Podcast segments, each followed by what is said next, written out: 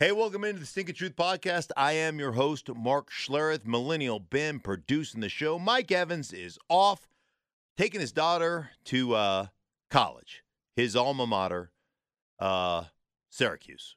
So all the great broadcasters went to Syracuse. You know, you got guys like Dick Stockton, the legend, my partner when I started at Fox, calling NFL games. You've got guys like uh, Mike Tirico I think uh, maybe Bob Costas went there. There's a ton of guys that went to journalism broadcasting school at the University of Syracuse. I can't remember what they what what they call that journalism school, but um, it's a good one. There's no question about that. Mike Evans right up there at the top, so he'll be back next week. But until then, you've got me. And uh, I'd like to thank our presenting sponsor, the great folks over at Superbook, America's best bet. Check out Superbook at superbook.com com. So, obviously, preseason winding down right now, quarterback battles being decided. Some uh, have been decided, some have been announced, some obviously haven't. Um, so, let's start off in Denver, where I live right now, the quarterback battle between Drew Lock and Teddy Bridgewater. And this has all kinds of ramifications, it really has divided the Bronco fan base. There are a lot of people out there that think about the potential of a young guy, the youth, the athleticism, the excitement, um, the splash plays, and how could you choose a guy that has been relegated in the minds of fans as a journeyman guy in Teddy Bridgewater and not take the young, more exciting player that has more room to grow and that has a higher ceiling. So let me take you into the mind of, of, of NFL coaches. Let me take you into the mind of NFL players. Like NFL coaches and NFL players don't have the luxury of saying, let's let a guy develop for six years because, you know, it's best for the organization. Because this is a what have you done for me league. And if you don't win now, you won't have a job tomorrow. That's the way this league works. So they don't have that luxury of waiting around for a guy to develop to develop, uh, waiting around in hopes that a guy will develop, waiting around for a guy to finally have that eureka moment, that flash moment, that epiphany where all of a sudden, oh my God, he's great now. All of a sudden, he's great. Like they don't have the time to do that. So when a guy makes mistakes consistently, they say, it's time. We need to move on. This is not the right guy. And I think from a coaching standpoint, you know what the fans see? They see the big splash play, they see the over the top throw. The coaches coach the intricacies of what happened on that particular play. So let me take you back to week one in the preseason, where Drew Lock gets the start against Minnesota after practicing against the Vikings for two days. He gets the start and he goes, I think, five of seven and, and has a phenomenal day. And ultimately, he throws a 80 yard touchdown pass to uh, to KJ Hamler, and people go crazy here in Denver. They're looking at that play like, oh my gosh, that's a play that Teddy Bridgewater couldn't make, and oh my goodness, he's got to be the starting quarterback. And they interview Vic Fangio, the head coach, at halftime, and Vic Fangio goes out of his way to praise Teddy Bridgewater. They say, hey, Drew Lock had a great first half. He was 5 of 7, 150 some odd yards, two TDs. And he goes, yeah, and Teddy played really well too. Like he just dismissed it. Teddy played real well too. And I think what happens is we see as a fan base, we see athleticism, we see potential, we see big arms, we see athleticism, we see escapability, we see all those things, and we think that's what coaches are grading the film on. And that couldn't be further from the truth. Because what the coaches see is the nuance of the game. They see pocket presence. They see ability to call plays. They see understanding where all five eligibles are at all times they see how quickly you get through progressions based on the defense that is played, right? So when you're running on the front side of of, of you know a, a, a route tree, you're running branch, and on the backside you're running you know whatever it is you're running. You're running buffalo. You're running you know a, a through and a pick curl and a now route on the backside, and they see you look at the front side and say instantly, I don't like that side. Bam, let me get back to the backside and it happens in a split second. And then with the other quarterback who has the potential of upside and can make the big splash plays, it takes him two seconds to get to the backside. It takes him two seconds to recognize the coverage. Well, in the National Football League, you don't have two seconds. You got to do it in one second. And that's what the coach is great. You know, everybody here in Denver essentially got like their panties in a wad, right? Sunshine blown up their skirts, if you will, because Drew Lock throws an 80 yard touchdown pass to KJ Hamler in the first game, and it was beautiful. It's a thing of beauty. He threw it 63 yards or whatever in the air, comes down to a wide open KJ Hamler, who is six yards behind anybody that's covering him. And the fan base goes wild. Well, you know what happens in a coaching in, in a meeting on a play like that? The coaches say you're late. That ball should come down at about 47 yards. Why are you waiting so long to throw it? What are you waiting for? Hey, they gave you a pre snap look. The pre snap look was cover four, quarters.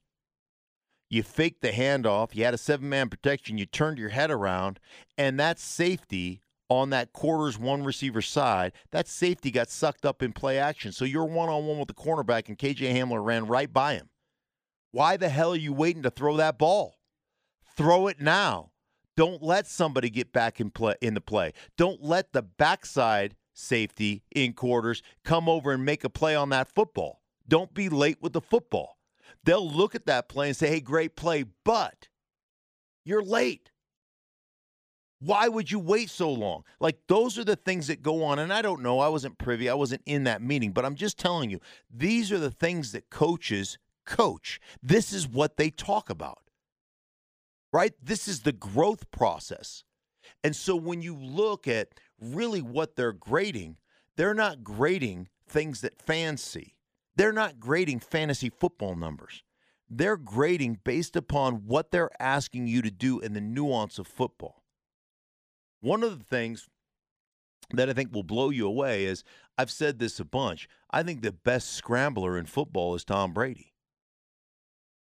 Maybe one of the least athletic quarterbacks in the National Football League, right? But his ability to understand, manipulate the pocket, slide to the right, slide to the left, climb the pocket when he gets an outside rush and deliver a strike from different arm angles, it's unbelievable. It's what makes him great. It's what you want. It's the way the league is designed. Think about it. Do they protect the quarterback outside the pocket? To a degree, yes, but that quarterback is fair game. Inside the pocket, if you run by the guy and fart, you're going to get a 15 yard penalty. It's the way the league works. So, your best chance of success on a consistent basis is operating from the pocket. What you're looking for as an NFL team or as a franchise is consistency, not splash. Hey, splash plays are great, but they go both ways. Splash players make big splash plays. But the bottom line is they make big splash plays in the negative as well. And what you're looking for as a franchise is consistency. Every possession in the NFL is precious. And if you give a couple of possessions away, guess what happens? One, it taxes your defense. Two, it costs you football games. Come on, the number one indicator whether you win or lose in the National Football League is turn- the turnover battle. You win the turnover battle, you win in this league. And that's what coaches are grading. They're not grading. They're not grading uh, uh, your ability to throw it 65 yards. Uh, they're just not.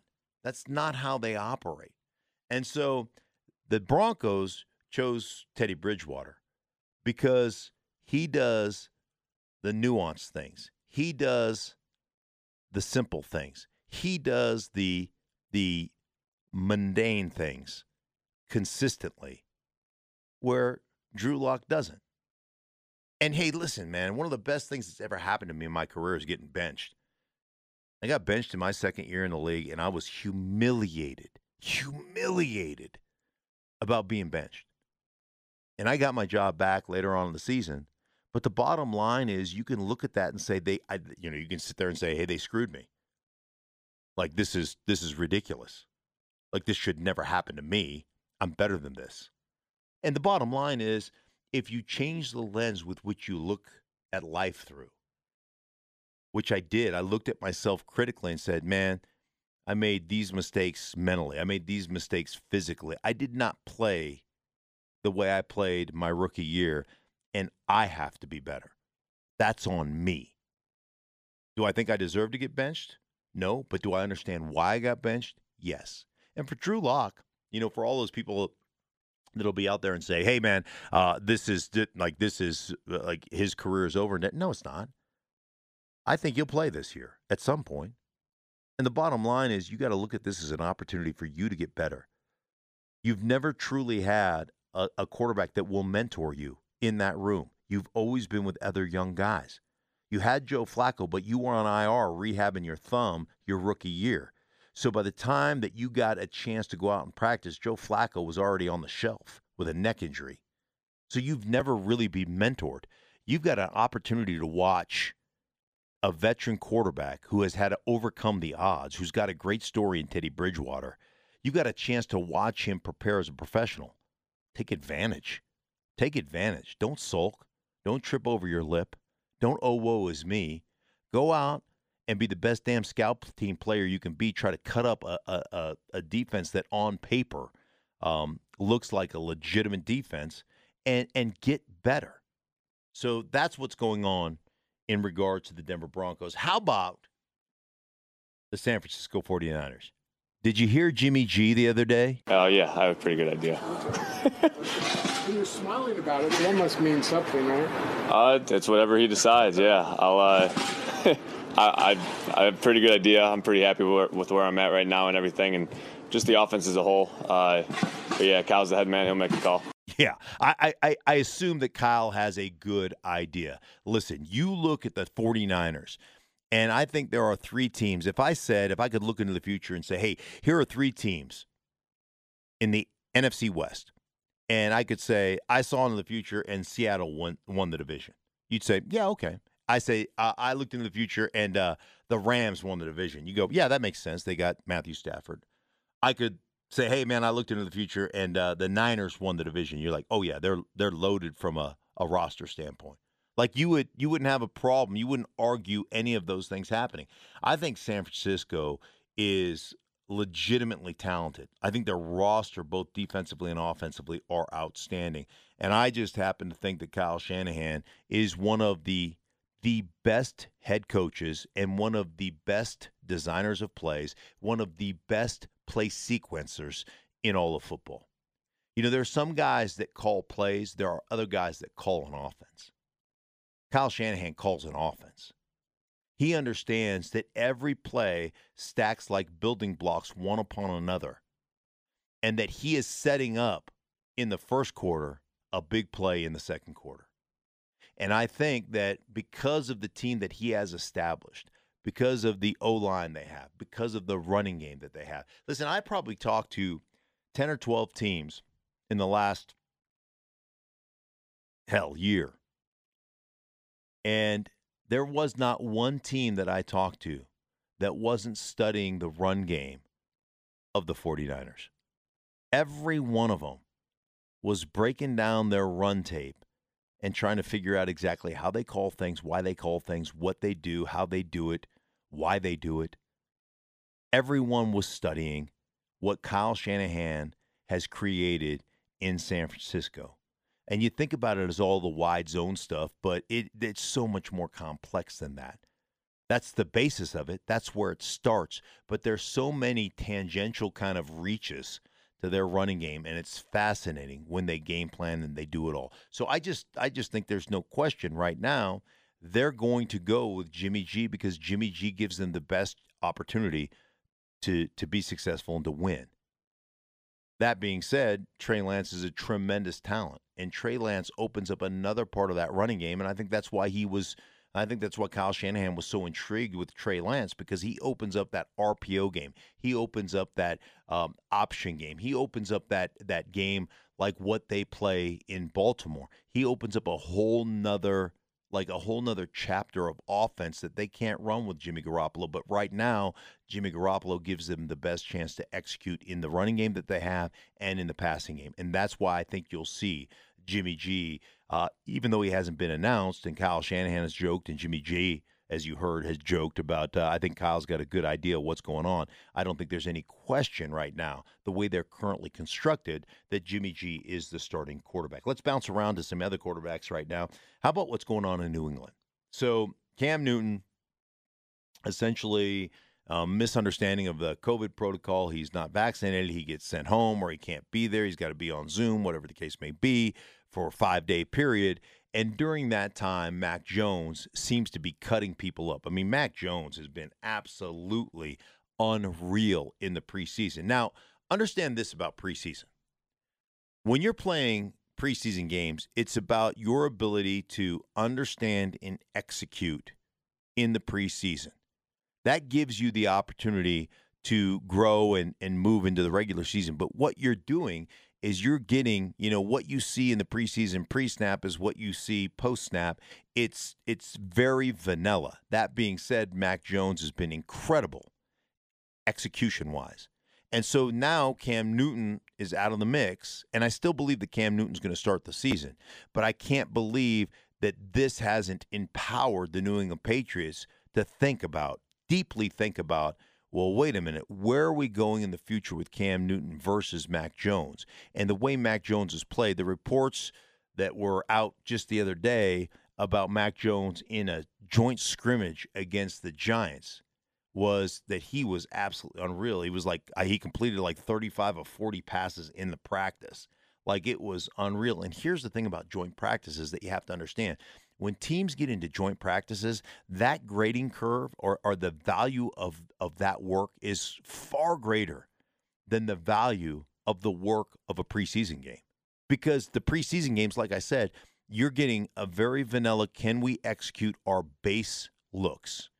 We're not going to try to trick you. We're not going to line up in a cover two and play something else. We're not going to line up in quarters and play something else. We're not going to line up in cover three and play something else. We're going to be what you see is what you're going to get. And we're just going to rely on our guys lining up correctly, our guys playing the right leverage, our guys using their help, our guys basically one on one beating your guys. So there's no game planning involved. It's different when the regular season starts. And it's different in these joint practices because you are working on some of your stuff in the joint practices, knowing that, hey, we're not going to see this team. We're not going to play this team in the regular season. That's why you usually see an AFC team do something with an NFC team, right?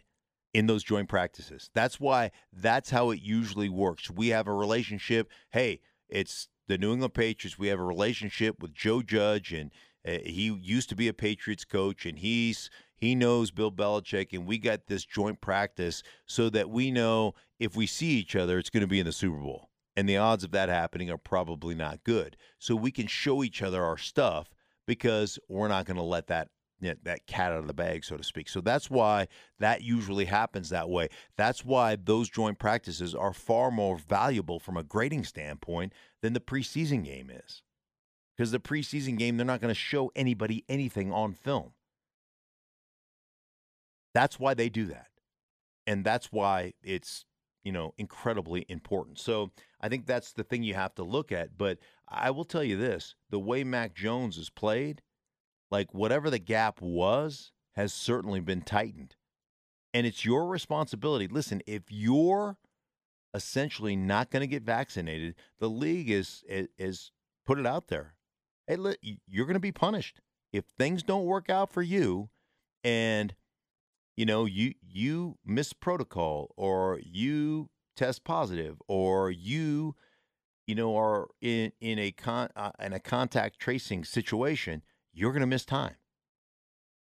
So there's definitely there's definitely an incentive to getting yourself vaccinated. And if you choose not to, well, that's on you. And and I will say this, and, and I'm not trying to be political here, but to me, the greatest teams, and I was a, a, part of some great teams. The greatest teams to me are teams that understand sacrificing for one another. That's that's what winning is, is all about.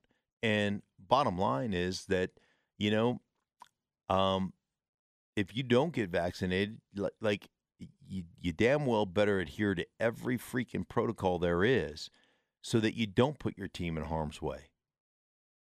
And you can't help but sit there if you're the New England Patriots and say, hey, uh, Cam didn't take the responsibility of getting vaccinated and he didn't get the responsibility of being available and he wasn't available for five days. And guess what? His backup balled out of control. His backup was great. How can you not evaluate that? How can you not look at that going forward? How can that not be part of the evaluation process and, part of your decision making process? I still think Cam Newton starts, but I think that Mac Jones has definitely closed the gap or at least made them feel like if Cam Newton has some of the health struggles and some of the the I think he threw eight or nine touchdown passes last year. If he has some of the health struggles or or some of the the game management struggles that he's had in the past couple of years because of injuries and everything else, I I think it makes your decision to move on a lot easier. It's just common sense to me. So I think that's one of the things that you have to think about in Jacksonville. Obviously, they named, um, you know, worst kept secret ever. They named um, Trevor Lawrence the starting quarterback, and you know, I mean, you knew that was coming, right? I mean, obviously, you drafted him number one overall. But but here's the thing that I think is is really interesting about Jacksonville because I got this argument on FS1 the other day, or not argument, but a discussion on FS1 the other day as I was doing um, Speak for Yourself, and I think one of the things that they talked about is, hey, this this kind of push of would it be better off because you're not a, a, super talented organization right now, and you're in the midst of change. You got a, a rookie first time head coach in Urban Meyer who came from a college program, and you've got all these things going on. Would it make sense to not play Trevor Lawrence and not risk him injury wise, and you know play Gardner Minshew? which I think is is stupid. I think it really comes down to this. I mean, I was in the league when Troy Aikman got us. I think he was one in fifteen, or the Cowboys were one in fifteen in his rookie year. And the one win, Troy got knocked out in a game. It was actually against my team, Washington. Troy got knocked out in that game, and I think Beuerlein came in to finish that game and beat Washington. At the time, we were eleven and zero, oh, and they beat us like 24-21 or something like that. And um, and they were one in fifteen that year. And and Troy Aikman took a beating, but there was value in that beating. And and what I'm saying is, I don't want my quarterback to be David Carr and get sacked seventy eight times or whatever it was. That, like that's not good. Or or Patrick Ramsey and just get the snot beat out of you. That's not good. It's incumbent upon this coaching staff to understand that if we lack the talent to compete with several of the teams that we're going to play, and we're down by 14, we're not throwing it 55 times. We're not putting him in harm's way because nobody can survive that.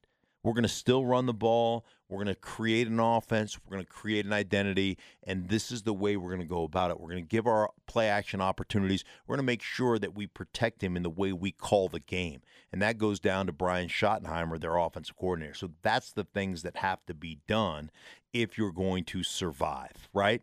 And so those are the things in my mind that you have to be willing to do in order to to start a rookie quarterback and develop a rookie quarterback. You have to be a great coaching staff. You have to be aware situationally and you have to have a system in place that that you basically say we're not going to deviate from this system simply because, you know, we're down by 14.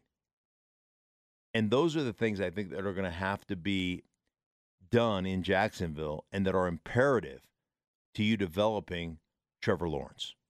I, that to me is just the way it's going to have to be. And you have to understand that this is going to be a process. And to change the culture of an organization and to revamp, like you can revamp the roster pretty quickly in the course of a couple of seasons, right? Every every year, your roster turns over 30% anyhow.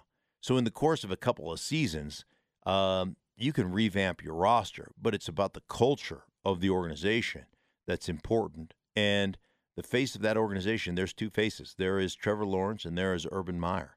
And those are the two guys that are going to drive that, you know, better or for worse, they're going to drag this this culture of this organization and are going to be associated with this organization, um, you know, over the near future. And and those are the guys that that have to be able to do that. So um, this is a, a quick uh, Stinking Truth podcast. Thank you guys so much for listening. We really appreciate you. Mike will be back next week uh, to run the show, which will be a lot better than me running the show. There's no question about that. I want to thank our uh, our presenting sponsor, the great folks over at Superbook, America's Best Bet. Check them out, superbook.com.